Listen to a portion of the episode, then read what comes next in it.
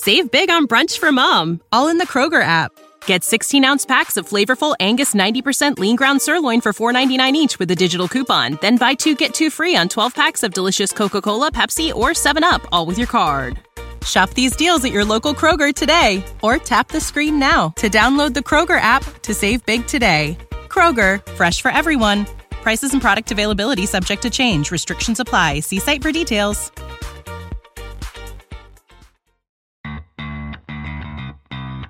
Coming to you live from downtown Detroit, this is Benzinga's Pre-Market Prep. Good morning, everybody. Happy Monday. Hope you all had a great weekend. Welcome to Pre-Market Prep. Look, we're all back together. Spencer Israel, Joel Elconin, uh, even Dennis is here this morning. Good morning, everyone. Uh, let's get right to it. We got a lot to get to. Earnings, of course. We are still in earnings season. About a hundred and uh, five earnings reports today, about 300 tomorrow, about 300 on almost 400 on Wednesday, uh, 450 or so on Thursday. So it's going to be a big week on the earnings front. We have the very rare Sunday earnings report with Square uh, which they reported because the, uh, the news of the big M&A deal broke over the weekend. So we'll talk about Square this morning. We'll talk about the Chinese EV names, Li, NIO, Xpeng, all reporting deliveries for July, all good numbers. GE is over a $100. We'll talk about that as well. Uh, it's not what you think. Well, maybe it is what you think if you knew about the reverse split. Anyway, uh, Tim Quast is our guest at 8.35. He joins us every Monday for Market Structure Mondays, and Matt Hammond from IPO Warriors will preview the week in IPOs at nine o'clock. Joel, good morning. We missed you. Hope you had fun at the wedding. How are we doing in the markets this morning? Uh, we're, doing we're doing well, smells Spencer. A uh, little echo there. S&P futures are up 21 and a half handles at 44.11 and a quarter. Uh, nice overnight move to the upside. Uh, all-time high 2250 that was made on Friday. Old time closing high 14 and a quarter. Uh, crude, that's down to buck 08. Uh, held 72, but uh, seems running into little problems here at 74. So maybe that's the new trading range. Gold, kind of right where it was when I left, uh, but it's down 720 at 1810. Silver, that's in the red by about a nickel at 25 and a half. Uh, Bitcoin uh, trying to shrug off some taxation worries, uh, hit the top of the range at 41K, pulling back a little bit this morning, only down $185 at 39,770. And Ethereum, that's up $222. That's going the opposite way. The futures are at 26.14 and a quarter. Now we're hanging at the top of the trading range in Ethereum. So a little bit of uh, diversion in the cryptocurrencies. Uh, Triple D. Stop. You know what? This market's stuck. It really Big is. time. It is. And uh, what do we had? We had we've had eight out of nine up months, uh, which is a good thing. Yeah. Uh, and we're just look at the the chart here. I mean, we're just consolidating near near all time highs, and you know what that means. Tell me what it means. I, Getting I ready to break know. out. I mean, the trend Getting ready to break, break, out. break out to go higher. You know, and move up, consolidation. You're in an Yeah. uptrend, break out of the consolidation. I mean, whatever you want to throw at this market, it doesn't stick. And uh here we are. I mean, well, you- well, you let, we know top. we know what happens. Let's just say, even in the event that you know Delta starts to spread significantly, which there's a very likelihood that it could. Um, you know, obviously Florida record cases, but we know what happens when the market starts to sell off. Who's got her back? The Fed's got her back. I mean, so it's kind of like the market. Heads the market wins tails the market wins. People are not scared to buy the dip because they're like, if we get any type of significant pullback, we know this, uh, we know the Fed has the markets back. And you know, if you know Delta starts to fade off, we're set up for the great reopening trade, right? You know, we know tech works in all environments. So you're in this market where there is fear out there of the variant. There is fear in certain stocks, but for the market overall, there is just no fear. The fear of missing out trumps all. Um, every time we try to sell off just a little bit, the buy the dip mentality is just there. It's learned behavior. It has worked, you know, basically since the beginning of time, really, because we know the markets are at all time highs. So anybody who's bought the dip on SPY has always made money. Now, I'm not saying everything's always going to work. There is periods of time where the market can have, you know, an eight year period or 10 year period where it's down. But this, you know, the earnings have been actually really good. The response to them has not been great. But Joel, you're absolutely right. I mean, we're one, we're right there near all time highs. Lots of things to worry about. The market just doesn't care. Yeah, no, we got uh, the rare Sunday night earnings event. Wait, I, I just want to one, one more thing on that before we go to Square is um, do you also think? I mean, everybody remembers what happened last March. Do you think any like in, in terms of the the the wicked bounce back, right? That yeah. that, that literal V bottom, right? Yeah. Um, you think anyone's gonna gonna gonna watch a you know two, three, four percent decline and think, oh, I'm not gonna miss this one. Here we go. They they Right, are. They, Two they- hands. yeah, that's what they do. I mean, I, I, I'm in that, I'm in that club. You know, I mean, I missed the bottom. You, you think I'm going to try to just watch what And I have a lot of cash too. I've been conservative. I, uh, you know, and I'm still sitting with quite a bit of cash because I'm still uncertain. You know, but when you look and you just start analyzing that, you're like, yeah, on dips, you got to buy the dips. So would I buy Amazon on the dip? Yep. If I didn't already own it, I would. And, you know, maybe I should just add to it because you know that's what seems to work. Buy the dip has worked forever. Um, you know, I don't like to buy on day one, so I would use the bogey. You know how I trade. I've set these trades up a bazillion times. I have the big sell off. I look at the previous day's low. Look at Robinhood. I tweeted about that on Wow. Friday. Oh, wait, Dennis. uh, You know what? Actually, I'm, I'm glad you mentioned that because Sure. I, I did not see your tweet, but I saw the same thing you did, and that level, as you would say, is Huge, huge level, huge level, huge level, huge level. Huge I don't know if I'm saying that or if the thing's saying it, but we're both saying it. But huge level. I tweeted it out right when it was at three, Yeah. 3340. I'm like, they're trying to hold it. They're trying to hold this 3335, and they did take it out a little bit. Um, and that went down to 33 and a quarter, but overall it held. It held. I mean, when you get the big candle and somebody's tweeting at me and saying, you know, what are you talking about? It's traded for one day. There is no huge levels. That's absolutely. that's absolutely not. You know, I, I I always say, you know, yeah, you know, I, I like to trade and have a little bit more information, but it's the only level. It was only ju- not just a huge level. It was the only level was the thirty three thirty five. So when you have like one high and one low on you of one bar, those are big levels. So it held. And you know what? People who were buying it down there made some money on Friday.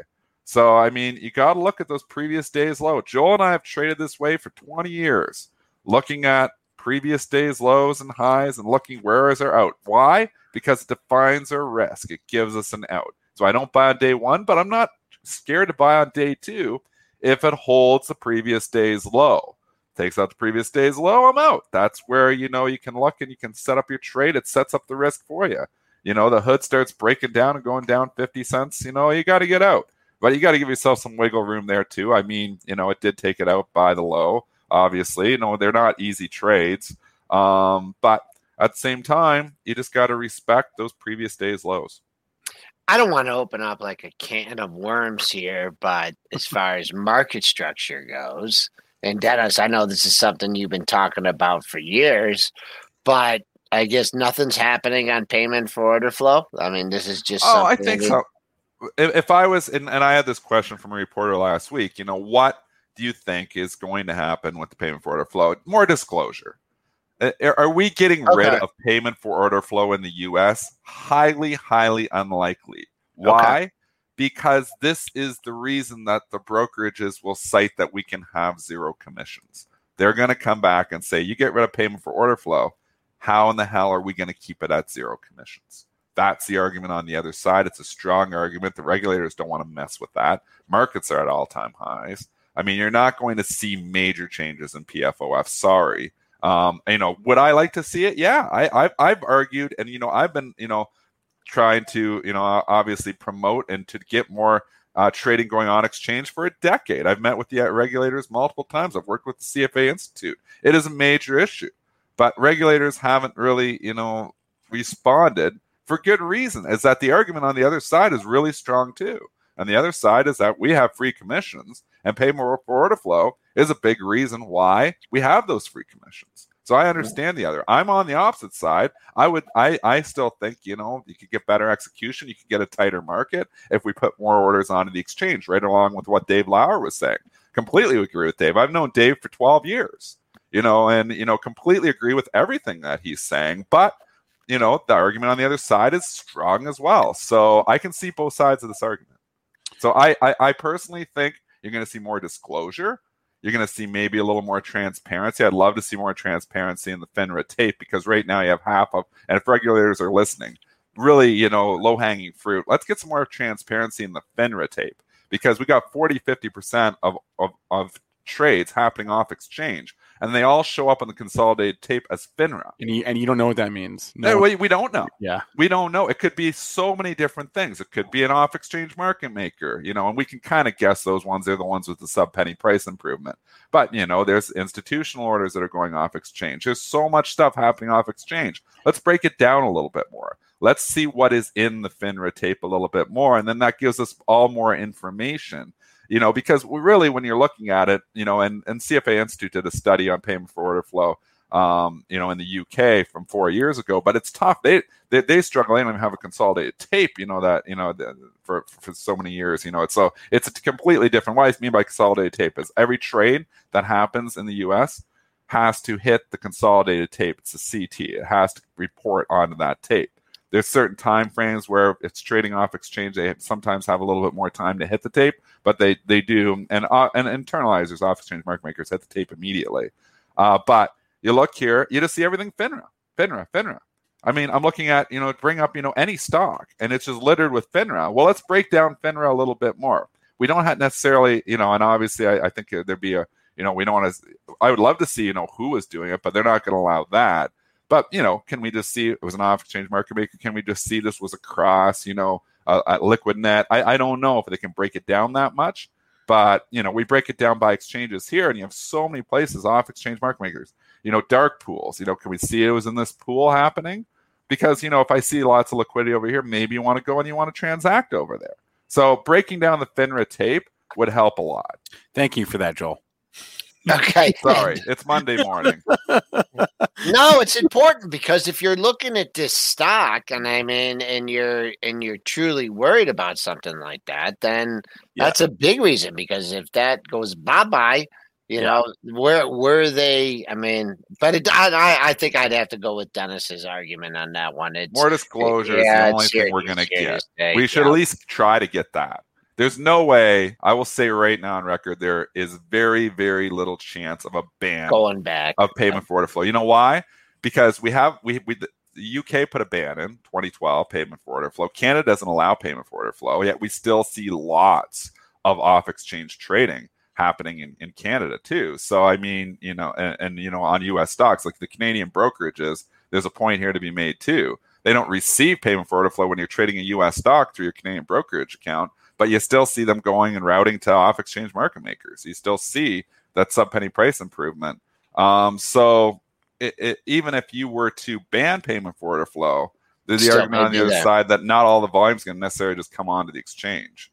All right, when Joel and Dennis are looking at the order book for orders that are coming in by price, what are they looking at? And uh, I believe that uh, that question is referring to the New York Stock Exchange open book, where you can get through to a variety of different platforms for New York stocks. And uh, well, that's one exchange. Joel, one exchange, too. yeah. Like you have, you know, I can't even keep track of the amount of exchanges. The 13 public exchanges, 14 now. I can't keep track of them. They're changing all the time. Yeah. But I mean, you could buy. You got. I subscribed them all. I got Nasdaq Total View. That shows you all the orders, and this is pre-trade transparency. So you have post-trade transparency, which is trades you see occurring after the fact, and you have pre-trade transparency, which is trades that you know you haven't occurred yet. So you're seeing the book.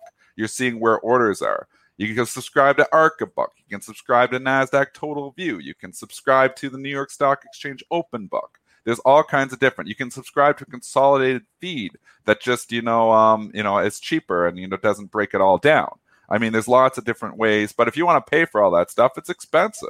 I, I don't know what I pay for quote, quotes every month, but it's a lot of money. So it just comes out of my trading account, and you know, I maybe should pay more attention to it. But I know New York Stock Exchange open book sixty bucks, But then you got Total View. I don't even know what that is anymore. They change the pricing all the time. I think it's well over a hundred dollars a month. It's not cheap.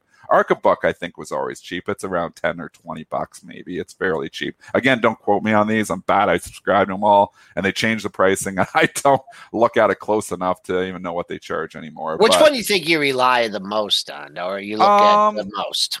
No, that you know what? Total view is important because you're seeing all the depth of the Nasdaq. Because if you're just getting level one quotes, you're not seeing where it thickens up, where there's a big order. You know, like on Apple, for instance. Boy, Total View tell told me there's 150. There's a crap load to sell there, and that 150 level came up huge.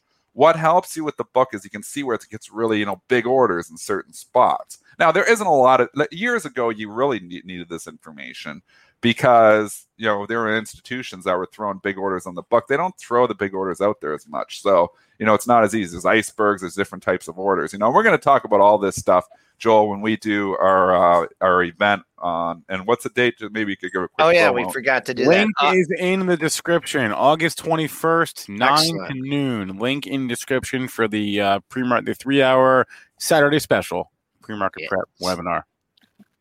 Yeah, we can cover. We'll be covering that uh, opening orders, closing orders, and balances. A lot of different, a lot of different strategies there. But okay, I look at me. I, I come back uh, from two days and I start tangent, tangent Hanover. No, I, you know, it's fine. Okay. Uh, we will move on. Uh, the last thing I'll say is if you're, for those wondering, Robinhood said that about 1% of their funded accounts participated in the IPO last week. So that's about 300,000 users. Anyway, moving on here, we had Square report earnings over the weekend. They did so because of this deal that was announced. It's a big, big deal. They're buying Afterpay, which I have to confess I had never heard of. That's because I'm not in Australia. I guess if you're I in hadn't heard of Australia- it either. if you're in Mm. Australia, you definitely heard of this company. Uh, it's a $29 billion deal. That's like 25% of Square's market cap. So very, very That's a big. big deal. It is a big deal. It's an all stock transaction. So there was a ratio. I don't think you care though, because Afterpay doesn't trade in the US. Yeah. I'll just tell you, Afterpay shareholders will get 0.375 shares of Square for every share of Afterpay that they own. Uh, Square is buying Afterpay at a, a price that basically amounts to a 30% premium from Afterpay's Friday close. So they're paying a, it, it, they're paying up. It- it is an expensive, expensive deal. It is obviously the biggest deal in Square's history. It is the biggest M and A takeover uh, in, in in Australia history, or is, is what I read. Um, and it, it's Afterpay is basically a buy now. Pay, it's a lot like Affirm actually. It's buy now, pay later. Um, which but they don't charge crazy, uh, crazy uh, interest like like Rent a Center does. Hmm. Um, this is like this is like that's like the new model. Anyway, Square's numbers were what they are, but almost irrelevant this morning because it's all about the, the deal. And again, a, a huge deal. Can't stress that enough. If, you, if you're spending 25% of your market cap on, on, a deal, that's a big deal. Yeah, and you know they paid a big buck for this. This company was trading at 42 times sales. You know, at least that's what I was reading in my Twitter feed. So you know, I know nothing about the company as well. Like I said, I like you said, I hadn't even heard of it, but I mean, they paid a big buck for this company, and maybe it's worth it. But the market punishes acquirers, and typically when they're paying, you know, uh, very very high prices for stocks. So it's not surprising the Square is getting hit here a little bit this morning. Would I buy the dip on Square? Not on day one, but maybe tomorrow, again, using today's low as a bogey. So we will see SQ. You know, sometimes it pays, obviously, and sometimes it pays to buy on day one. Sometimes they bounce right back, but a lot of times they don't. And I don't want to be the one caught holding the bag. It goes down 10, or goes down 10, might go down 15. So I always just wait. I play it a little more cautious and use the previous day's low. But down 4.3%, it goes on to the potential buy the dip, but not till tomorrow. At least You did tomorrow. the initial reaction on the four. How many times you seen this? The initial reaction took this down to two thirty three, and you got a bounce. What time you is that at? I was on the four a.m. candle when there's no yeah, liquidity and people say, "Get me the hell out." yeah. I could probably break it down. Uh, Let's see if we could break it down like two a. Let's see if it happened within five minutes. Uh actually, it took. Yeah, it was actually the full fifteen minute bracket that it Yeah. took to make the low. So, uh, you know, it wasn't just a, a second thing. Uh, this is tough because you had the big run, you had the decline, and you were working your way back last week, and looked like uh, new all time highs were in, you know, just within reach. And now you're right back at half of this move. That actually comes out at 237. So there, that's where you are right now. So I watched that for a couple days. Uh, for resistance, just for today only, bottom of yesterday's range was uh, Friday's range was 44.35. And then you got these lows right here um, in the lower, uh, well, that, that's at 232, 232.20. So let it shake out. See if it, you know, if it holds the pre market low, it could very well drift higher. Uh, let it shake out for a day or two. Big deal, though. That's one of the biggest deals we've seen in a long time for Square. So And- in and no I- man's land. And I mentioned Affirm. You know, there's two ways to think about the deal like this as it relates to other companies. You could look at Affirm and think, oh, major competition. Or you could look at Affirm and think, whoa, maybe takeover target. Looks like the latter is what's prevailing this morning because Affirm is trading higher. Up five Uh, bucks.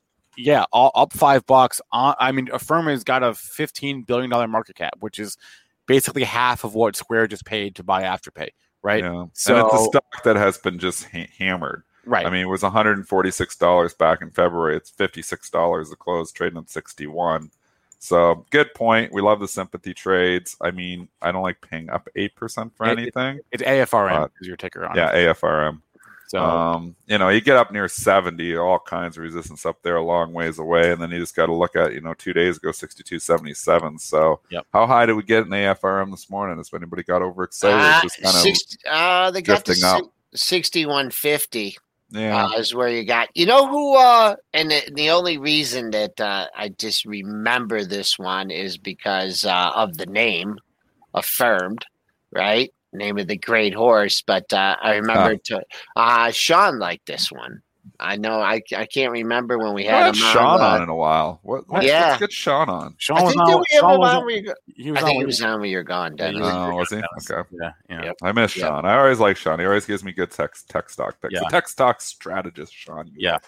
Exactly. Uh, that got a little bit of a pop. Uh, faded back a little bit on the sympathy play, so we'll see. Doesn't look like uh, 101,000 uh, traded. That 6150. What do we have? Do we have something we can line up with it? Ooh, look, keep an eye on that level, folks. 6140 was uh, Friday's high, so you get a little, uh, a little. Um, Co- coincidence or not coincidence? Well, I'm trying to confluence. So big, Ooh, keep big a big word. eye. Big 61. word 61 yeah getting back getting back 6140 uh friday's high 6150 pre-market high that's the key to your high for the week at For 6277 those of you who do care, uh, Square did blow away their their numbers for last quarter. EPS crushed it. Sales just dis- they just destroyed the estimate. Yeah, let's take it off Yeah. your calendar. It's not going to report on Thursday here now. It did report over the weekend, and they were good. Oh, um, uh, wait, their sales. Oh, anyway, Sales were light. okay. Sales were light. I'm sorry, I misread that. Uh, Yeah, sales anyway, were light. moving on. Let's talk about GE, guys. GE. Did Wow. you ever think you'd live to see the day? i knew it was going No. back to it GE is hundred dollars a share. Hundred dollar stock adjusted close for the reverse split, one hundred and three dollars and sixty cents. So it is actually trading down eighty cents here this morning. So G um, coming in here a little bit. Typically, you don't want to be buying stocks that are doing reverse splits. We've talked about this before. We saw this with AHT as well. Recent reverse split, and the stock has continued to drift lower since the reverse split. Um, like you were saying, a lot of people like, oh, it's over hundred dollars. Let's short it under a hundred. I mean, this is, and that was a, you know a, joke, but I mean, this is the mentality. It's like a stock. It's like, oh, son, gee, hundred dollars, and you know, I, I, it just, it never seems to be a buying opportunity reverse split. So typically, they're more a selling opportunity when the stock price pops up off the reverse split. So tough, but you know, this thicker stock. We'll see what happens. it's not going to be as thick anymore uh but It, it just thinned up by about you know eight hundred percent. But you know what? This it still looks like it has the same kind of you know levels that you know. I mean, it's still GE. Know, it's still gonna have its one fifteen is like super edge. You know, that was probably equivalent to the uh, fourteen fifty area. So there you go. I mean, you have a clear area that you need to take out over over 115 we're four, $13 away from that that's your major resistance since uh since early or since july of 2019 so we'll let it shake out for a couple days see how it trades but i like that number uh, that Dennis gave you that adjusted close as uh, Almost potential reason. Yeah. I, I think it'll struggle to get over that. I wouldn't be surprised if we actually tested 100 today. So calling for a bit of a sell off here. thinner. It's gonna be it's gonna be thinner. Yeah. Oh, definitely. By an Uh, eight. Not the, not the only reverse split today. Uh, You got another one? SolarWinds a one for two. Not not as drastic, but a one for two. Oh, So- reverse split's the new cool thing. So to in do. SolarWinds, the, the Is chart, that a reverse split? it, well, the charts were because they just had a spin off. So the spin Oh. that, that gap is a spin off. That gap Okay, down is a okay. spin off, but now the gap up is a reverse split. Okay. So this chart makes Let's just- trading let's- down SWI and it's trading down a buck and a half. So, but that's actually just a, a, an odd lot. It was a small, or actually, it was an odd lot. Somebody did hit it down 21 in ARCA. It's really wide, man. It's 2011 all the way up to 2245. This thing's like, you know, drive a truck through that spread. So 2250 is where it closed. This offer is all up there. People willing to sell where it closes. Nobody willing to buy this till way down $20, which is if you look at your charts, that's where your levels are for your support. So somebody's sitting at support with a bid, and somebody's sitting at the close with an offer, and there's nothing in between right now. Oh, okay. Yeah, a spin off and then a reverse split. Here's my technical analysis. Next. All right. How, Yeah, no, I, I hear you. I hear you. Um, what, what else? Just on the earnings front, we did have on semiconductor uh, this morning. On uh, they had good numbers. Uh, stock is trading higher. Let me give you those numbers. It just came out. I think as Chips all seem to have as- good numbers. It's just Yeah. like how they, you know, respond to those earnings. And this is one that had it ran up a little bit in the last three or four days, but really, if you look at it from the last three or four months, it's gone nowhere. I mean, really, in the last six months, this whole year, it's gone nowhere. So, popping up, give us the numbers. Uh, yeah, 63 cents versus 49 cent estimate. Sales of 1.67 versus 1.62 billion. So they beat the estimates on both their earnings numbers and they gave guidance above estimates as well. They gave a Q3 EPS range of 68 cents to 80 cents versus a 51 cent estimate. And they gave sales estimate or guidance of uh, 1.6 uh, to 1.76 billion dollars, which was above the 1.6 billion dollar estimate. So they basically came in above estimates across the board, earnings and guidance. Uh, said that we continue to see accelerating demand for our products in our strategic automotive and industrial end markets. Um, so it was strong demand, basically. bidder offered at 4280, Dennis, because that is Fair, a- it's offered at forty two eighty, bid forty two fifty five. okay. I. I, I don't see much till 44, to be honest with you. 44 know, is a I know. huge level. So I'm Uh, not saying it's going there, but if it went there. I'd probably try to short it off 44 the first time. But it's hard to short on good earnings. They can sometimes blow through it. So if I was shorting the stock, setting up a short trade for you, which I don't do too often because shorting is evil. Uh, but $44, if I was setting up the trade for, if I was shorting at like 43.90, I'd stop myself out above 44.59. Yeah, I see that high. I do see one uh, one intermediate high before that, and it's coming into play. So forty three twenty, April twenty eighth high, but that was just one single high. Uh, but the the uh, double top Dennis mentioned uh, right there, just under forty four. Man, if this thing goes into reverse, huh? I mean, I would just, if you're a shorter term trader trying to lock in profits, 42, I would just keep an eye on your 15 minute low, and that comes in at 42. But so right there, 42, 44, perhaps, uh, trading range in ON. And then I just, I just pulled up AMD. Did they get some upgrades or is No, it just, just took off. Just it, it cleared a Yeah. hundred dollars. Yeah, and Yeah, it never looked back. oh. We talked about this on Friday when the market was pulling back, and I said this is one I would actually buy the dip on. It was 102, and it went straight up from that open. Didn't look Yeah. back. I mean, I, I don't own it now. I had it. I got spooked out, which I'm I'm ticked off at myself for that. Um, but you know, stocks making new all time highs. Definitely don't want to be short them. Yeah, big move. So uh, just trading up again here today. All time. I mean, you're seeing a lot of this of the semis, Joel. I'm Marvell's Wow. breaking out. I'm long Marvell, MRVL, in the swing trade and long term investment portfolio here. This is, you know, a breakout for MRVL again, new all time highs. I believe it's new all time highs. Sometimes you got to go back to the tech bubble, No, but I I don't know if. I'm going to go back 20 years. I'm just going to assume it's an all time high. Um, you know, Nvidia is just sitting here, um, but Yeah, what do you AMD, Marvell, Nvidia is still adjusting from the split. So, you know, we had the big run up for the split. Now it's kind of just digesting. And once it gets, if it can get through up through 200, then it starts to get interesting again, too. I think eventually it probably does, uh, but it's in a digestion period after the split.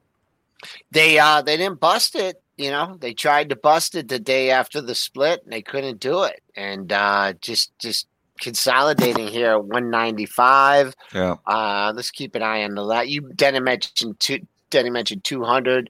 198.53 was the high from last week. Let's let's talk EVs for a second before we, we get Tim on here. We, you had uh, the Chinese EV makers uh, come out with their July deliveries over the weekend here. Li, Xpeng, NIO, all reported, I guess, deliveries stronger. It, uh, of course, the year over year growth is insane, right? Because there was nothing last year. So, uh, but uh, I guess compared to estimates, they're all strong. So Li, NIO, Xpeng all trading higher uh, in the pre-market this morning, and I guess so was Tesla. Though I'm not sure if that's related. Tesla does what Tesla does, but uh, they're all trading higher. Tesla's trying to take out 700. Ras talking about in the chat this yeah. morning. It's just such a huge level. We kissed up there to 697. We kissed up there back at the beginning of July. We kissed up there in the middle of June. Third time's always a charm. I think it does take out 700 today. I think there's room to 750 on the chart yeah. here um, for Tesla if it does indeed break out. I mean, a breakout's not a breakout until it breaks out. So it's got to get up over the 700, but we've tested it for so long. It makes me think we are going to break out here on Tesla. You know what's sleepy too is some of those lithium plays here. Um, if you're going to say, you know, we're starting to get the EV trade starting to get hot again, which it apparently is with Tesla going, uh, NIO and XPEV, you know, have come back a little bit. Um, I'm still long some lithium. I'm still long some LAC both of these stocks look like they, these are in the longer term portfolio. I've had these in there for months. I don't intend to do anything with them. Um, but you know, as trades, they kind of set up like LAC kind of looks like it wants to go to me. So I mean, you know, this is a stock that breaks out over 15. You know, you could have, you know, if if you see the Tesla rally continue, I think some of the lithium plays could actually pick up some steam. Uh, the only note on Tesla here is uh, you know, on earnings day, you know, it's a, you know, you like to observe the price action to see what some of the bigger players are doing. But that really threw that on this day, it really threw a head fake because it had, you know, good numbers and it sold off. It was actually, you know, down on that day. Didn't quite get down to that sweet 620 area. You actually got down to 627, 24. And then they just immediately changed their mind immediately. So the earning day action, good report. Uh, they hit it. They gave you a discount on the stock, and now look at that, seven hundred just sitting up there. Yeah. Uh, I haven't quite traded through it yet in the pre. Yeah, you did. You got to seven hundred two seventy nine. So big level. I big level. Closing above it too would be a big level. Uh, it is 8.30 or just about 8.35 on Monday, which means you all know what it's time for. Get access to actionable news and market research with all the information you need to invest smarter and profit faster. Start your free trial today at pro.benzinga.com. Tim Quast, CEO of Market Structure Edge. Tim, good morning. Happy Monday. How was your weekend? Good morning. Happy Monday to you guys. It was uh, it was good. I was recovering from from a vacation uh, don't scare us. Like we we all are doing that, Tim. You know what? it, it, right. It's crazy. Joel took a vacation. I took a vacation, and the whole family came back sick, which is don't. scary. We we went camping, and my wife had the flu for three days. She got a COVID test. She was negative. Uh, both kids are still fighting some barky coughs, and both and Natalie had a fever as high as 104, which was scary for a day. Like I was scared we might have actually picked up the Delta variant, right. but apparently we didn't with the negative test. Um, I kind of fought it off. So, but it's like you go on vacation here, and now you got to recover because you know what? Our immune systems are so low. Somebody coughs or looks at you wrong, and you get sick. It's, that's right. It's the consequence of our of our bubble world existence. Yeah, true. So are you healthy? That's roll, the first question. Roll. Did you guys stay healthy? We we did. So uh, you know we we employed the vital health strategy of consuming wine. Uh, that's oh, that's uh, good. You know that's uh, the, Alcohol yeah we kills were, everything. I have to recommend. So if if if your if your uh, listeners and viewers have not been to Lake Canandaigua in upstate New York, the Finger Lakes, so there's uh, there's Canandaigua and then Seneca right next to each other. Uh, I, I recommend it and there's the the whole wine trail along uh, Seneca Lake is just spectacular.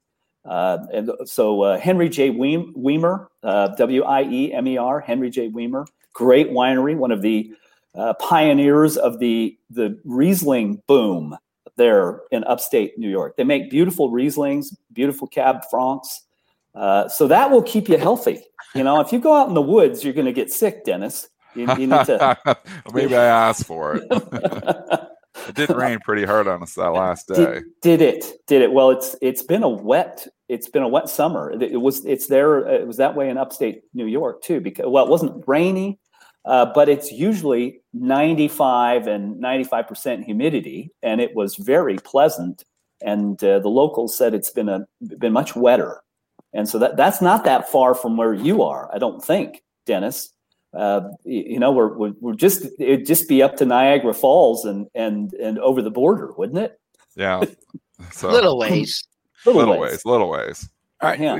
Tim. The, the theme for the past couple weeks is as it relates to earnings season has been numbers blowed away, amazing reactions, right. not so great. Right? right. Um. What? Why is that? You think?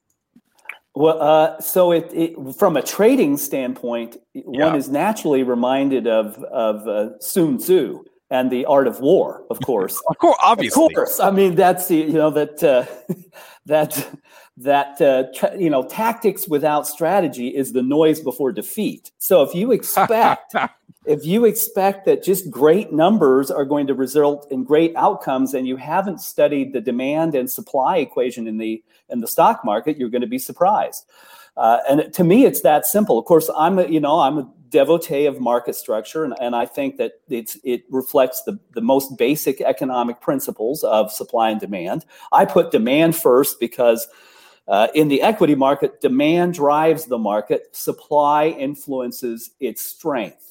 And those two things, when you look at them heading into earnings, uh, we talked about this, uh, uh you know, last Monday that the, the the I didn't expect that the market would do poorly because sentiment was bottoming, but I didn't expect that stocks like Tesla would necessarily do. And I heard you were talking about Tesla, and I'll show you what changed. Yeah. You know, I said that to looking at Tesla, I wouldn't buy it now. I want to buy rising demand and falling supply.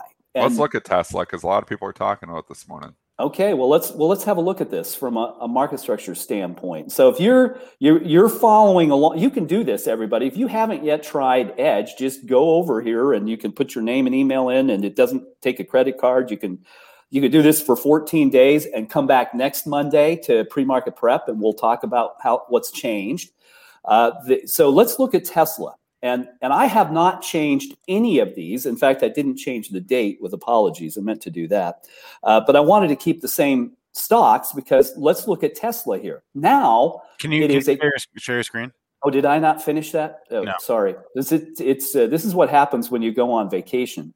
You forget know, how to do stuff. It takes you a couple right, days you, uh, to get back in the groove. I, so it's not July 26th, it's August 2nd. But uh, okay, so here here is what how you will see Tesla in a in an edge portfolio. It's a set of numbers that tell you the supply demand equation is dead even at five. Uh, sentiment is trending up though. That's what you want. You want to buy rising demand. Uh, supply side 38%. Just compare that to Amazon at 47% short. What that's telling us is the percentage of volume coming from borrowed stock. So high speed traders, we call them fast traders. So Apple, by the way, is led by that behavior. Uh, here it's indexes and ETFs. Believe it or not, you know, the n- new money is going to come in and money wants to be allocated to Tesla. And there's, it doesn't matter what the stock pickers think. If passive money is being allocated to Tesla, it will rise. And so you want to know those things when they're occurring. Uh, these things look, you know, this is a change. If we look at the data visuals here, here's what happened. When we talked about this last Monday, I said, well, I don't, I, it's, demand is below five. So stocks tend to do better. The gains tend to come when it's above five, excess demand. And I look at the supply side of the equation, not great, it's not terrible, but look what happened. Here's even you don't have to you don't have to capture all the gains, but you want to buy rising demand and falling supply. So supply trended below the trend line and demand rose. Well, now I'm going to buy that. That's what you that's what you buy. And that will ca- capture gains and avoid losses. That's the whole, that is the strategy. The Sun Tzu strategy of edge is capture gains and avoid losses. The tactics are buy demand, uh, rising demand, and, and supply that's constrained and avoid the, the, the, opposite of those conditions. So that's why Tesla is rising. And could it continue? Well, go back here. We can have a, you know, what happened the last time? Well, when it got up to 10 and then uh, demand began to wane and supply jumped above trend, price fell. Now, it's not perfect. It will be lumpy. Price is capricious, uh, whereas supply and demand are not. They're predictive and fairly consistent. And so you could just wait until, oh, now we've got this rising demand and falling supply equation. That's what we want to buy. And now you can capture those gains. And it's not about the numbers, people. It's not about the numbers, because if it was, you would see active money as the lead behavior. It is purely models that say, well, there's an awful lot of, of uh, exchange traded funds that ha- want some exposure to the things that Tesla represents, whether it's ESG or EV or pick it, consumer discretionary. It's a huge part of the consumer discretionary allocation now. And that is how the market works. And there's a, and indulge me for one more moment because I think there's a very important overall lesson about the market. The market is about time frames purposes and horizons. High speed traders, fast traders are continuously sifting supply and demand, and they have the shortest horizon and the least risk. Passive money has a little longer horizon, but they're following a model. And wherever they vary from their model, their strategy, they hew back to it. And that happens generally monthly, maybe even two times a month. So a little more risk, but still a constrained risk. You know who's got the greatest risk of all? Buy and hold investors and corporations because their horizons are years out right. which which then take into account all the things that can go wrong over those years. And so time is risk. And that's why i say you want to just you, you have to eliminate time as your your risk component. And and that's what we try to focus on with edge. There. That's the the, the art of war uh, thought for the day in the I, I can never quite know which direction these are going to take it, but I, I, do know there's always going to be some obscure reference to some, some random thing when, when Tim joins us every Monday. So, Tim, what are you looking for for this week? Well, there are 1,600 companies reporting. Uh, so isn't that something? This is actually the heart of earnings. Yes. You would have yeah, thought last yeah. week was, but this is it. And the companies who are reporting this week are at a distinct advantage over the people who reported last week. Why? And once again, it's a it's a concept of how the market works. Last week was month end window dressing. You're going to true up your model. If you're a hedge fund, you want to lock in your gains so that when you send a statement to your customers, your clients who have funds with you, that you can report that you had a good month. Well, that's difficult if you're reporting into that. It's much better to report in a new month, particularly the first week or so, because that's when new money comes in. So I could write our market desk note and look at the trends in the market. I wrote it yesterday for I send daily notes to Edge subscribers, and I could look at the broad market sentiment trend, and it's rising. Uh, I could look at all the trend lines across my dashboard; they're rising, and I already know what the market's going to do today. I don't have to wonder because all the demand uh, charts are, are up and to the right, and it's the new month, and money's going to get deployed. Now, the question is, how much staying power does that have?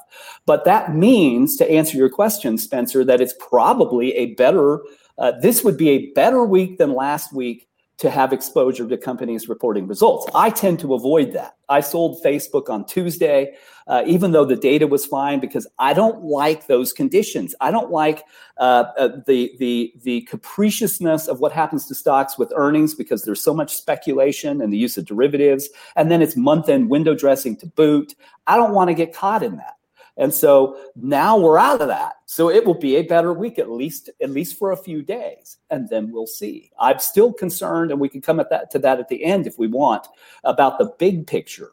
Uh, but that's what I think will be the case this week. I think it'll be a pretty good week. We got so many companies reporting. Um, I just want to go to a couple specific ones because yep. everybody's been talking about Alibaba. It's been trading like a yo-yo up and down. Yep. I'm going to report tomorrow morning. Would love to see the market structure sentiment on Alibaba. Let me fix this while I'm at it. Okay, this would be interesting. And and let anybody else I should add while I'm at it, Dennis.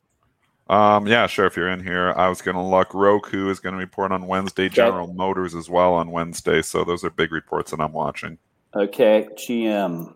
Can you add? Can you add RCL to that? Yeah, yeah, absolutely. It's also Wednesday. Okay, cool. Okay, RCL, and let's see, General Motors. There we are.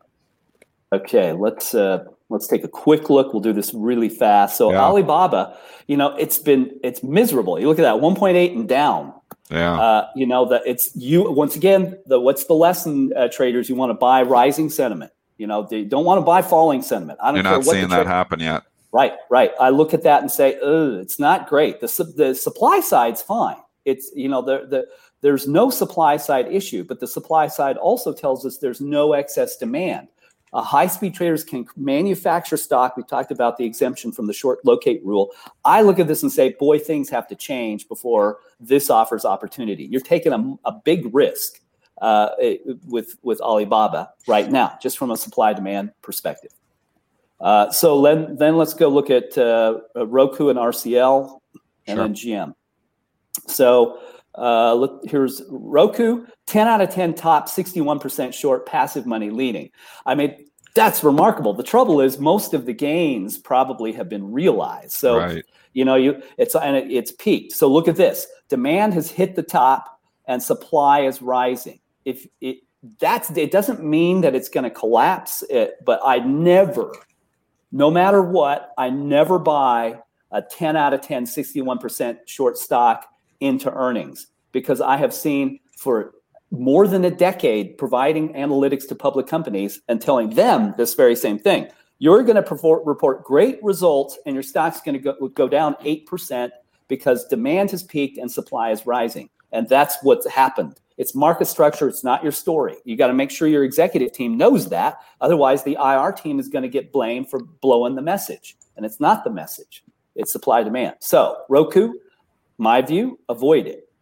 Uh, so let's look at uh, RCL. Uh, nine up, 55% short, fast traders leading. Again, you're at the, you're at the, this is, this is a, di- that's a difficult chart. I, it, it, uh, I wouldn't buy it. It doesn't mean it's not going to do well. You know, if we looked at that whole group, uh, I'm going to go to the dashboard because I, ch- I track this group all the time. And uh, you can see it. The first portfolio will be airlines and cruise ships.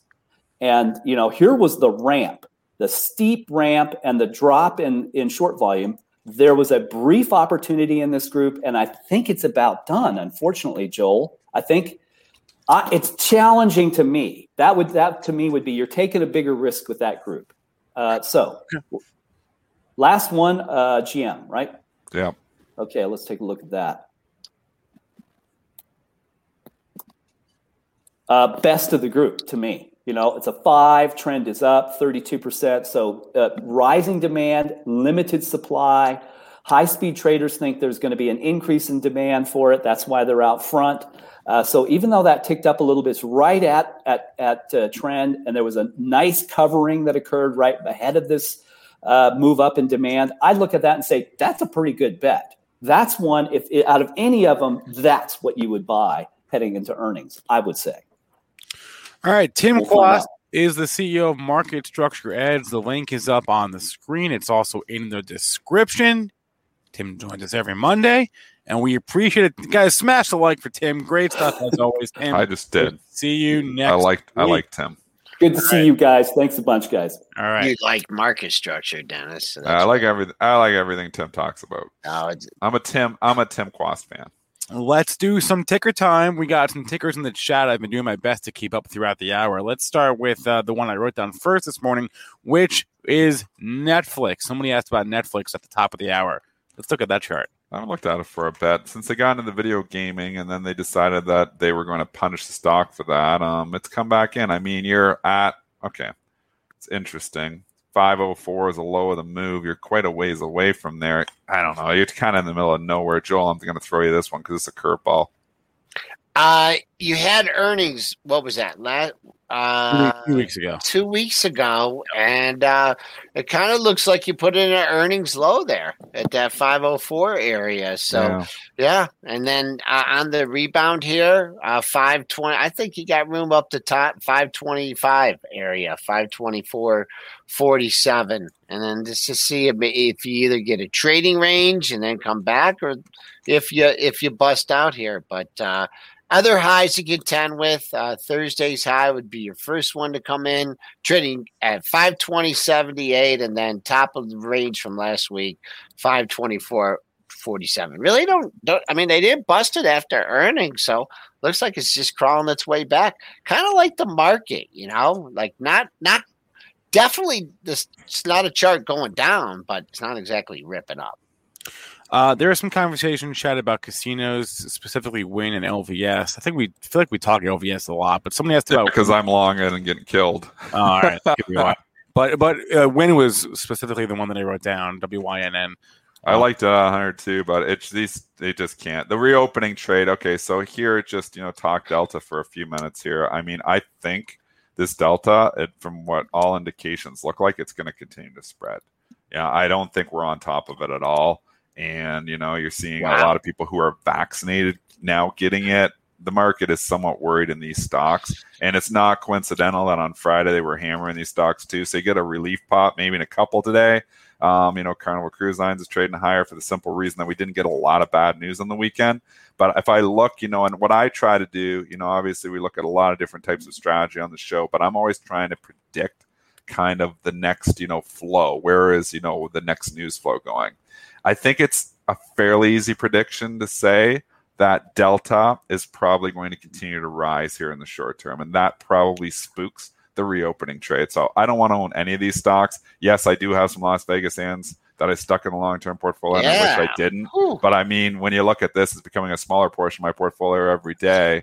I'm very underexposed to reopening stocks. I'm going to continue to remain underexposed to reopening stocks because I'm concerned that this Delta variant could continue to spread. If I wanted to own stocks right now, it would be tech and it would be stay at home. These stocks are whew, like I just looked at a pen here, and that that is uh it's bearing down. I mean, not on the low of the move, but look, just hit a, a wall of resistance. This is a reopening trade too. That is not happening. The great No. reopening happened, like Spencer said on Friday, and is now people are worried that you know the great reopening trade is not happening. We're not going back into lockdowns, Joel. I mean, I think I we're all think in so. consensus. There's no way. Fauci said it too. There's not. We're not going to allow lockdowns again. But that doesn't mean that everybody's just going out and doing their happy things. You know, if there's fear of Delta out there, um, especially since vaccinated people appear to be susceptible to it to a certain extent. They're not getting very sick, but there's a lot of people who are getting, you know, um, Delta. You know, and we're talking the COVID variant after being vaccinated. It is going to scare people away from, you know, going on their trips and doing uh, stuff. it's some people hard- are It's some hard people are going to be scared.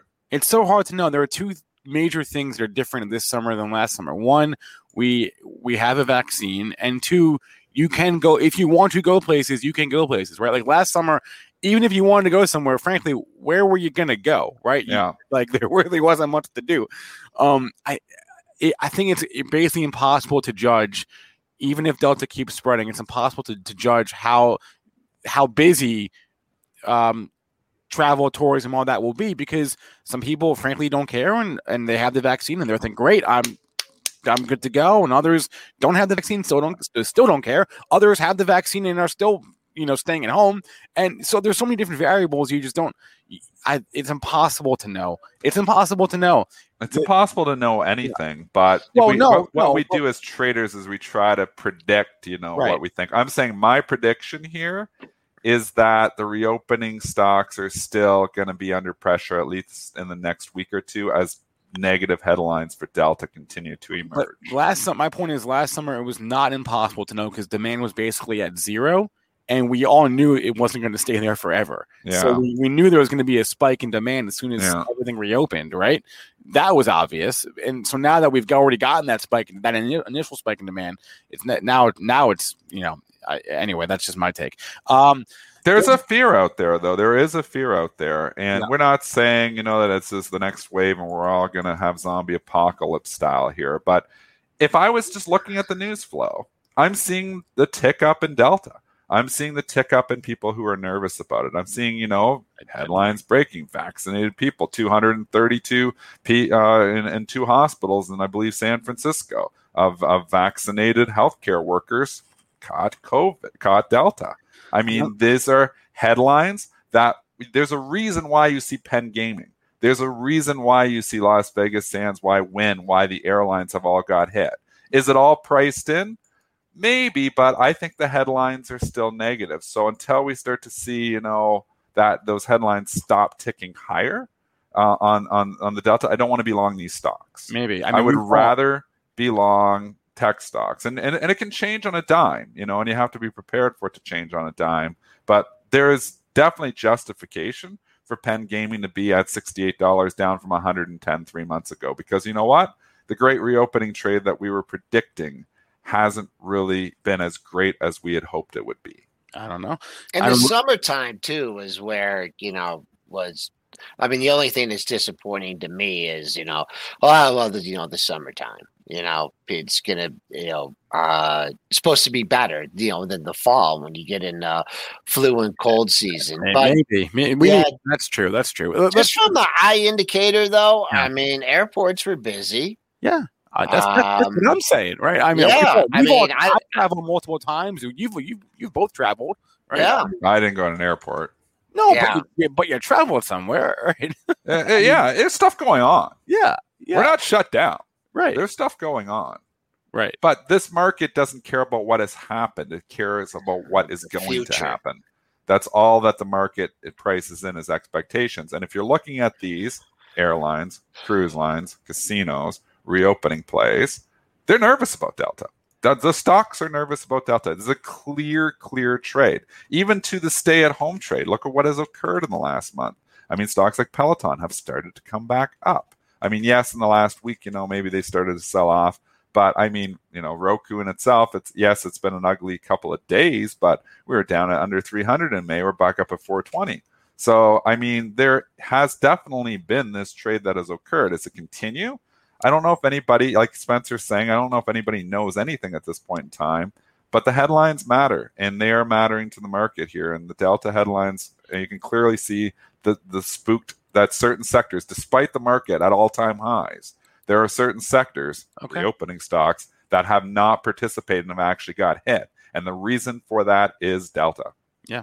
Okay, uh, let's just do one more. Uh, there was a, a newer one uh, in chat. Uh, small cap, six hundred million dollar stock, RADA, RADA. They had earnings this morning. Uh, Um, EPS beat, sales beat, RADA. Newer one again. It's a six hundred million dollar uh, stock, so so it's a little bit smaller. Um, what but stock is it? not RADA, RADA. Never traded this before. Like I said, it's it's it's six hundred million dollars, so it's a smaller company. But um, I was wondering if Joel had any thoughts from the chat. Uh, it's uh, it's trading up. It's moving up. Uh, only twenty four cents. Uh, I see an area uh, of resistance, and it's just two highs in the same area, that's your bogey: 1360, 1363, or thirteen twenty seven. Uh, it really opens up to fourteen and beyond. But uh, right now, sellers stepped ahead of their last couple days, but keep an eye on thirteen sixty. All right, uh, eight fifty nine, guys. Any final thoughts before I let you go and bring on Matt from IPO Warriors? Absolute confusion in this market. Um, you've got a market at all time highs. You've got certain sectors that are not participating for obvious reasons. I think still the safest place to be is tech. Would I buy the dip on Amazon? You see if it holds yesterday's low or Friday's low, 3306. That would be my bogey. I'm long Amazon still in the long term account. It's going nowhere. Would I put it on for a trade? If we get a retest at 3306 and it holds, I would.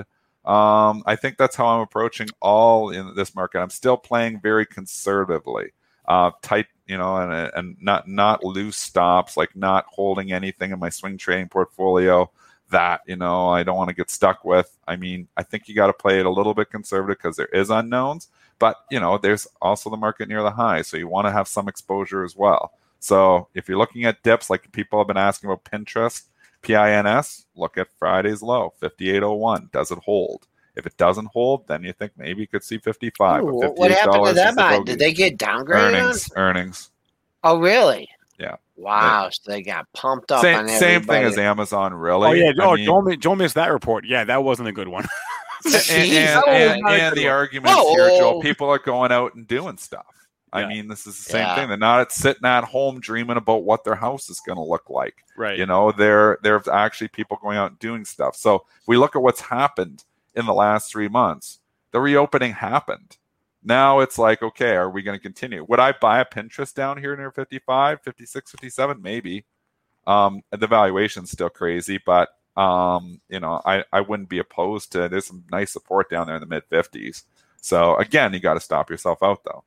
All right, I'm gonna I'm gonna hop off and uh, get still getting the, my market thoughts together, but uh, got a good look at the S and P's this morning. I'm gonna go over to premarketprep.com and uh, cover that and some other issues. And uh, Spencer, I will check in with you later today and see you at three thirty.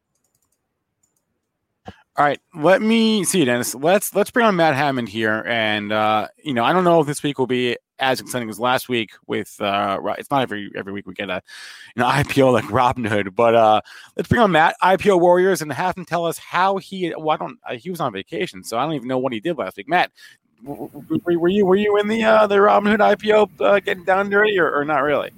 Uh no, I mean like I said on the show, I didn't see it as a good IPO play and I yeah. last week since I was on vacation, I really only had time to take any plays where I could kind of set my limit order um, on autopilot to get into a trade and then you know kind of casually yeah. or even just set it and forget it my exit so i did take a couple trades on the easier wait, ones real fast do you have a light so we can see your face uh, oh my camera is not so set i can go to the slideshow and we can talk from there but, all right um, let's just go to the slideshow let's yeah. pick it up let's roll no i, I got to get something going with the lights or a, a better lens or something but um, yeah i said that the robinhood ipo didn't look too appealing to me um, I do have it on the agenda here, so we can just jump right to it. Uh, we can look at the chart here.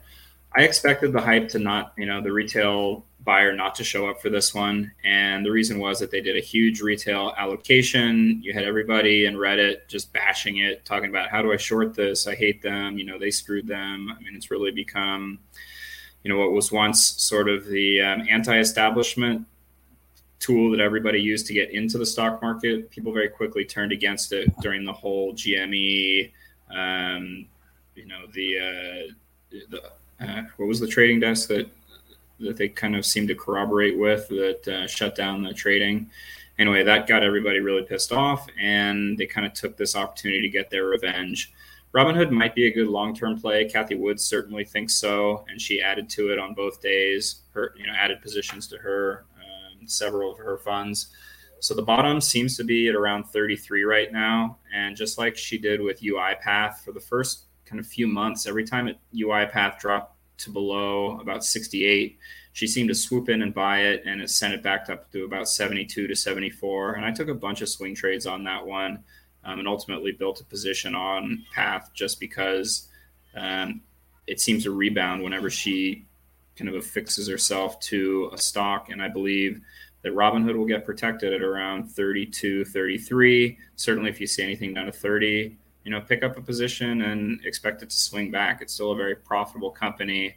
And despite, you know, retail sentiment being against it, which is what, you know, caused me to stay out of the IPO, um, there's a good chance that this has already kind of found its bottom down at around 30 and I see limited downside and you know pretty good potential upside for a company that makes that kind of revenue.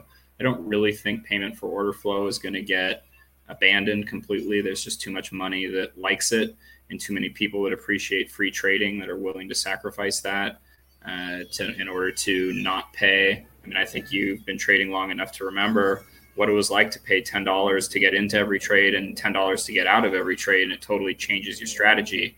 You're not going to yeah. dollar co- cost average in you know 50 shares or 20 shares at a time to build a position on the way down and then exit with multiple positions. It really kind of forces you into. I mean, if you're only, especially if you're only buying hundred dollars worth or a couple hundred dollars worth of shares at a time, you're kind of starting every trade 10% down or 5% down. and that makes it very hard for retail investors, especially beginners, to you know to to profit off any kind of trading. So um, I think Robinhood is probably a solid company. They're expand. They have a lot of room to expand. Uh, yes, people do graduate out of the platform, but a lot of people like it for options trading. A lot of people get into it because it's easy to use. I personally don't like it so much as a platform, but I understand its position in the market, and I think that despite it having a kind of you know not an IPO that you could you know make a lot of money off right off the, just buying the debut, it's still a solid company. So um, definitely one that this, and this is one of the reasons I love the IPO trading strategy is it kind of introduces you to a new stock your newly traded stock on day one and you really i mean i keep track of these IPOs, especially the hot ones. I understand, you know, now Snowflake, we're almost a year on from it, and I know what its trading ranges are. I know why it went up, not just, you know, you look at technicals, but technicals are driven by market factors, announcements, news, you know, news releases, headlines, and you develop almost like a deeper understanding of why a stock has traded in its range, why a stock, you know, might be at a bottom where it's now a good time to buy it uh, first and, and, where it might swing up to and, and, what your exits might be on that. So, um, you know, the strategy is not all just about trying to take profits in the first, you know, couple days. There is a longer term benefit to having tracked or followed these IPOs from day one. Now you know, okay, well, a lot of people bought in at 38. A lot of people bought the IPO either through the allocation that was offered through Robinhood as the trading platform, and a lot of people, you know, sold it right then but a lot of you know there is at least some institutional interest hedge funds that are you know etfs that are buying this to support it down at the bottom. And you can kind of use this range if you do want to either take a long position or you want to find a swing trade opportunity um, you know to, to kind of create your own ideas of where you know where to trade this in the future. Um, you have anything else to ask about or say anything about Robinhood? No, no. I, I, I think that the big thing is there, there was just there was just thirty day lockup for the three hundred thousand users that, that got some shares on uh, on Thursday. So I noted that, and in, in a month we'll we'll look at this again and see uh, what that does to, to the stock. But um, that's, that's really a great point yeah. because lockup periods are something you want to pay attention to with IPOs, and assuming that a lot of people decide to take profits at that point yeah. if you do want to take a long position, that would be an ideal time to look to, um, you know, to build a position. So if it drops down to like 25 because everybody's sold on that day, you could anticipate a pretty quick uh, correction to that as uh, the real valuation of the stock, uh, yeah, you know, gets recalculated into the to the price. Okay, that wasn't the only prop. I mean, that was there were some profitable trades last week. Uh, I'm not going to review the ones that were only you know five percent. Talk about a little bit about uh, Traeger grills later when we talk about Weber that's coming up this week. Oh, yeah, talk, one, talk, about that. Yeah, I'm excited for that. Yeah, yeah I think uh, the retail ones that everyone knows that there's a reason we like to play those. Yeah. Uh, be- before we get to that, I want to talk quickly about two wins from last week. Uh, Snap One is a fintech. The market was a bit weak during the uh, during the middle of last week, and when you see something like Snap One, which maybe a year ago would have done really well. Uh, it's a fintech for you know bank lending and it debuted at the IPO price. So you're basically getting a chance to buy in at the same time as institutional investors. Institutional investors that like this can add to their position. So when you see a debut at 16 like this, I like to do something with a weak market where I'll undercut the debut price. So if I see the indication price is at $16, maybe try for like a 50 cent discount and maybe even stagger a few trades below the debut price because these quick drops often immediately rebound. And we'll see something like this. We've seen it quite a bit in the last few weeks where a stock will debut, drop a little bit, and quickly come back up. So you get to establish your position at like 1550, for example, would be a great place to to set an undercut bid here. And then you ride it out for a day. If you know, if you have some conviction in this stock, if you see a lot of people who like this stock, a lot of analysts saying, "Oh, this is a pretty solid company," um, you can take your undercut bid to enter, and then just don't be greedy. You know, look for either a dollar on the first day, or start looking at where to exit on whole dollar values. I would say that 17, if you got in at 1550, that would be a great exit. 1750, okay, a little bit better. So maybe exit in uh, stages. But after the, you know, the second day, if you held all the way through, you had a position where you could have taken, you know, two and a half dollars on the play, and that's not a bad uh, two-day trade. And these are the kind of trades when Other things aren't too exciting, but you see something and that's having an effect on the IPO prices. The debut prices do seem to be pretty sensitive to market conditions. And we saw a lot of IPOs over the last week uh, get delayed, including Clarios, which is BTRY, that has a lot of institutional interest. It's a battery manufacturer. Uh, they've postponed their IPO Teads, uh, which is a spinoff that we were of um, ad ad matching platforms it's uh, it's delayed. So we see when the market's a little bit weak, yeah, you're not going to make the huge pops usually, but it does give you an opportunity to take little one and two dollar gains. Which if you're buying you know larger volume shares, or you just want to take it what I consider to be a rather safe play with limited downside and a good chance for a rebound, either you know right away or what was that? No, you're good. Yeah. Um, so anyway, this was a win opportunity. It was pretty straightforward. There were a couple others that weren't quite as dramatic, but did the same thing, including Traeger grills, Riskified. Um, not a lot of downside, especially if you undercut the open and picked up that initial dip, and then you got in on a, you know, you got an opportunity to take some profits. So when the rest of the market is kind of up and down, you don't know where it's going. The IPO market, you know, when you look for these uh, kind of dip opportunities, can give you a, a nice little day trade. So, uh, you know, or, or two day swing trade. So this is one example of that. The next one, just because it was so volatile and kind of came out of nowhere, uh, because I was on vacation, I didn't pick up on Icosavax. Uh, it kind of got added to the calendar midweek. And the reason it did so well is that they are developing, you know, they're in the vaccine business and they have two candidates for COVID. And it just happened that the day that they debuted, Moderna was going up. A lot of there's a lot of news about the um, you know the new COVID variants and vaccine plays were just hot that day. And Icosavax, I think the IPO was priced at like 16 and it debuted at 26. So if you're watching that debut indicator at the, you know, all day before it went live, you would have cued into this that wait, this is getting some serious hype, you know, 100%, you know, or, or anywhere in the kind of like 70, 80, 100% debut premium, that's going to get my attention. That shows me people like it. Doesn't mean I'm necessarily going to buy it right away, but I'm going to be watching it. And when you see something dip hard like that, yeah, that's a little bit of a hmm. But it comes back up to VWAP here, and you start saying, hmm, maybe this runs. And you know, if you did like this at all, and you did put two and two together to see that it's a vaccine play on a day when vaccines are in the news, you know, maybe you got in. Anyway, went on a ridiculous run and topped out at 49.99. Very hard to catch this one, but something that I'm going to put in my memory bank and say, okay, well, if the new the headlines are hot, maybe it's secure cybersecurity is hot that day. Maybe, um, you know, maybe vaccines are hot that day. Maybe we had last week it was the gene editing when Intellia had a big announcement and the IPOs from like the week before that were in gene editing, they all spiked. So these IPO plays seem to be pretty sensitive to kind of trending headlines. And if you have a little bit of a backlog in your mind, I, I said that last Monday, you guys were talking about uh, cybersecurity. And I said, oh, well, Sentinel One, their IPO was last week and they're trading it still at like 46, 47. And last Friday it peaked, you know, jumped up to 55, you know, for, for a moment. And I had still, I had been holding my position from the IPO at 46 and I got out at a nice profit on Friday. So recent IPOs and especially like day of IPOs that relate to a kind of trendy headline uh, or a, a, market segment that's really hot in a, in a given day or a given week, those are ones to watch. And this one on that day kind of aligned with the vaccine headline. And if you pick that up, would have given you a really nice profit. So keep that in mind whenever we're trade. You know, whenever you see story trades, think of what IPOs have been recently released because if they're not already way up, they, they have a lot of room to um, you know to, to jump.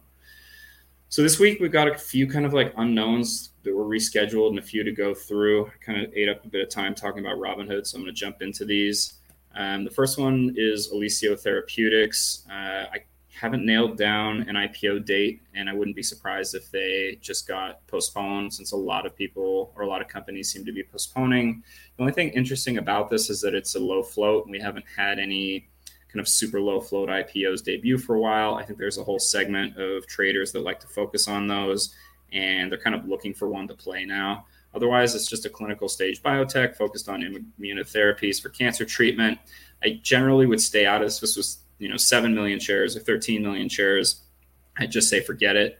But with 3. point You know, 08 million shares, you got something that people might key in on and it's worth watching, especially if we see a dip. People start like focusing on it. Someone will start hype. You know, these uh, there's at least a couple trading groups that like to pick up these shares and then go hype it throughout the day, and we see them run towards the end of the day. Um, don't hold this into day two is my advice if you do try to play it, but keep an eye on this one. It could be fun. Clarios International, we discussed this last week. This is a major like battery manufacturer. They do low voltage batteries for transportation, not necessarily EVs, but like batteries for boats, batteries for cars, these types of things. Apparently, large institutional investors are really hot on this one. They have large positions, they're wanting to add more.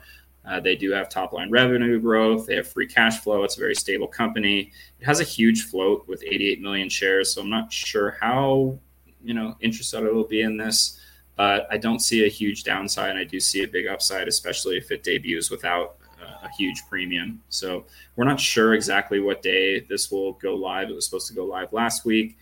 I've seen uh, indications that it would be today, but that seems very unlikely. I didn't see pricing for it, and IPOs never, almost never go live on Monday. So keep an eye on this one, though. We might see an opportunity to take some. I'd look for like maybe a two dollar profit on this one. Um, just I just see after two points, people seem to shed their positions and then rebuild if it drops from there. The Better Being Company, I think people have heard of this one. They sell vitamins, supplements, minerals, and nutraceuticals. They so they have some retail brand recognition, have growing revenue, they do have operating profit. Uh, the float is not particularly high, and they've done fairly well during the pandemic. I'm not sure it's like going to be super hot. I think there are other more interesting plays this week. So I'd want to watch the debut price and market conditions. If we did see a dip, maybe it's a, a, a little swing trade like I talked about before. I'm not really convinced enough at this point to get excited about it or necessarily want to trade it, but I will watch it. It'll give you know a little bit of an indication on how IPOs are doing this week. And if it does really well, maybe I'm more excited about some of the other IPOs later in the week. I don't expect it to just blow up though, because it's just vitamins and stuff. Okay. Cadre Holdings. Sorry, yeah. No, no, I said okay. okay, okay. Uh, Cadre Holdings a little bit of an interesting company to learn about. They per, uh, they provide emergency equipment for first responders. Um, they are profitable, but I guess COVID hurt their sales. There weren't so many big disasters that you know uh, first responders where first responders were required. It's a 55 year old company, so the fact that they're going you know public now, I don't quite understand it, except that maybe they need to raise some money to uh, you know to, to carry them through the the downtimes of last year and they have a pretty small float, just seven, you know, 0.15 million shares. I'm not super excited about this one, but it's one of those ones where you keep an eye on it, and if you have some kind of huge disaster uh, where first responders is taking headlines again, this is one of those stocks that could jump pretty quickly. It's not a big float. It would be in the forefront of people's minds. I mean, I don't I don't think we're ever going to see something like September 11th, but you just never know when there's going to be a big first responder event where this kind of thing, you know, we saw a few of those stocks during the you know the riots and the uh, you know the Capitol riots and other riots last year, where some of those you know police uh, equipment companies spiked, you know, made huge spikes. So this is the kind of company that you want to keep in mind for those kind of story plays in the future. European Wax Center, this company franchises out of home hair removal systems to salons and other kind of beautician places. It was very hard hit by COVID. Not so many people were going out and getting their wax jobs, I guess. And I don't know if people changed their habits and they're kind of like, you know, learn to deal with this stuff on their own during that time. And I really don't know much about this. I shave my beard and that's about it. And at least what we need to talk about here and I definitely don't go to salons for any of the other stuff. So um, I don't see this as a very interesting play. Um, 10 million shares. Maybe other people know more about this, have a different take on it, but for me, it's not my not anywhere close to my area of expertise. Okay, WCG Clinical. This one's pretty interesting to me because they handle clinical trials for drug companies, and there's a ton of uh, biotech activity these days. Uh, they have growth. Uh, they're near break even in their operating uh, profits. And this is the kind of company that institutional investors love. It's kind of the thing behind the thing when it comes to uh, clinical, you know, biotech industries based on getting uh, clinical trials approved. They all have to go through the FDA process. This company handles it for them. They make it more efficient. They give them, you know, they offer a lot of insights and expertise. And the float is pretty typical for a company of this size raising this kind of money. And we have seen, you know, where there haven't been a lot of big hyped uh, retail brand companies doing their IPOs. This kind of company has done pretty well, these institutional plays. So I do like this one, and I'll probably give this one at least a you know a mid-sized play, given that there's not a lot of activity elsewhere in the week here. Weber Grills, this is the one we were you know, talking yeah. about earlier. All right, America and the world has gotten really into grilling over the last year as restaurants and other places are closed, and they are allowed to have their, um, you know, their outdoor parties at, you know, in their own backyards or you know with some neighbors. This is the leading grill manufacturer in the world with 24% of the global market. They did really well during lockdown with 62% revenue surge over the year. And the only real question here is uh, I got that float wrong. Actually, the float is 46 million shares. Sorry, that's a mistake there. Um, they have high brand recognition. The question for me really is, well, did people already all buy their their grills, and are they going to buy more grills next year? I mean, where is this going forward? But that might not matter for the IPO day. Uh, Traeger, which did its IPO last week, it did all right last week. It IPO'd at 20, it debuted at 22. It peaked at about 2370, I think, and it's pretty much stayed above 22 the whole time. So there was almost no downside to it. It's definitely a lesser known brand, and uh, you know Weber is a really well known brand. I mean, if you ask somebody, oh, who who who makes uh, barbecue grills, I think Weber is the first name that most people mm-hmm. would come to mind after you know Form George Foreman maybe. But in terms of serious grills, Weber is the brand. Uh, the float is a little high, but I think that'll be all right. I think enough people will like this that it's not going to crash out of the debut. If it does, I would be comfortable doubling down. And um, as far as brand name recognition, you can hardly ask for more. Okay, another one that uh, is one of those companies you don't really know about as a retail investor, but institutions probably like this kind of play. It's called Healthcare Royalty, and they do exactly what it sounds like they do. Uh, they acquire royalty positions with you know within the healthcare industry on anything from uh, healthcare equipment to uh, pharmaceuticals. They basically help fund you know or buy uh, the development of these drugs or these treatments or these uh, this equipment and in return for that they acquire the you know royalties from the ongoing sale of these you know of these healthcare items uh, the royal royalty receipts were up 60% in 2020. So that's even, you know, when you, I had some exposure before to the music industry and how royalties work there. And I know that uh, where con- when content got you know, crazy hot, people who owned royalties made a ton of money. And when I see biotech and healthcare getting as hot as it is right now, those who you know create the and manufacture you know the items, that's great. But what you really want is you want to have your hand in the pocket uh, you know, or in the pot where everyone's dumping their money.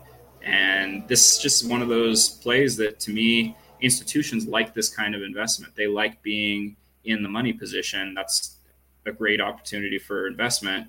You're not even really, I mean, you're kind of insulated from the risks that other biotechs have, which is kind of a make it or break it business model where either your drug gets approved and you're going to make millions or your drug fails and you know your company is basically worth nothing at that point. Um, this company is kind of like buying up just the rights to you know to the possibility of making money across enough assets that they're insured that uh, some of their assets are going to cr- create value in the long term. And even though the float's rather high, we've seen, like I said, we've seen a lot of these institutional plays do well. So for me, maybe it's not that exciting. It's not going to do, you know, two weeks ago, I kind of said, eh, institutional, boring, blah, blah, blah. I don't know what it does. And I was wrong twice in a row. So now I'm going to at least start paying attention to these, uh, continue to take notes. And at some point, if I see, keep seeing, you know, win opportunities that I've sat on the sideline for, I might start realizing that I need to adjust my strategy a little bit to take advantage of these opportunities. The last one I have on the list for today, and I'm sure that we're going to see some shakeup during the week. So stay tuned. I'll send out some updates when I see uh, the calendars get a little bit more confirmed. Is Aspire Global? This company we reviewed last week. Their IPO got rescheduled for this week. Uh, one of the reasons people keep asking me about this one is that it's a Webull offering or Click IPO offering. So you're going to see retail, uh, a retail allocation. They do OEM for vaping products that are manufactured in China, but then sold mainly in America and Canada. Reportedly, uh, the U.S. regulators have put a pause on all Chinese-based stocks uh, on the IPOs. So, wouldn't surprise me if this one gets delayed again. I don't know if they'll say, "Well, they manufacture in China, but their market is in America, so we're going to let them through." Uh, RLX, which is the Chinese, the leading kind of Chinese brand for the Chinese market, in vapes. They did really well off their debut, but after that, China cracked down and the stock has really crashed since then. So, probably don't like the downside potential on this one if it even does go live. And I think I would sit this one out. But just given the political economic climate between China and US relations, I want to watch this one if it does go live. Uh, it's just every Chinese IPO at this point that does squeak through is a little bit of a, is a, is a barometer on what the what the bigger um, situation and, and, the dialogue between the two countries is. So. All right. Matt Hammond uh, runs IPO Warriors. The link is on the screen, IPOWarriors.com. You can go there, subscribe to his newsletter. He joins us every Monday to preview all the comings and goings in IPO land and recap the prior week. Uh, I will well. be. I'll, I'll, be sending out a newsletter uh, probably tomorrow because I want to see out how things shake out a little bit today on the calendar. But I'll be recapping and and adding any new ones to the newsletter that goes out tomorrow. So go to IPOWarriors.com, like Spencer said, sign up for the newsletter, get the updates when they come. Very few uh, people I have found that approach IPOs from the perspective of, of a quick day trade, uh, like Matt uh, often does, uh, and I think there's there, there's value there. So thanks a lot, Matt. We'll talk to you again next week. Good luck. Thank you very much, Spencer. Have a good week. Right. Uh, and real quick on a programming note, and this is the same thing last week as well. Uh, YouTube is being really weird for us right now, and it's not letting us redirect you to the next show. So David Green's about to start if he hasn't already started. But here's what I'm going to do: the link to find David Green is in the description of this video, and I'm also going to spam it in chat right now. Okay, there is the link. Oh, that's not it. Um, one second. Uh, here is the link to get to live trading with David Green, which is starting right now uh, here on our channel. There it is. It's in chat. You, again, it's in the description, or just go to youtube.com slash Benzinga to find it because for whatever reason we we're not allowed to redirect you. I don't know why. So there was the link. Okay, find David Green coming up next. That's going to be a wrap for us here this morning. Didn't even mention the infrastructure bill. I know infrastructure stocks are trading higher today, so sorry, kind of missed that one. Uh, please remember all the information from our show is meant to be used as informational purposes, not for investing or trading advice. Thanks to both our guests, Tim and Matt. Get access to actionable news and market research with all the information you need to invest smarter and profit faster. Start your free trial today at pro.benzinga.com. For the ones who work hard to ensure their crew can always go the extra mile, and the ones who get in early so everyone can go home on time. There's Grainger, offering professional grade supplies backed by product experts so you can quickly and easily find what you need. Plus, you can count on access to a committed team ready to go the extra mile for you. Call, clickgrainger.com, or just stop by. Grainger, for the ones who get it done.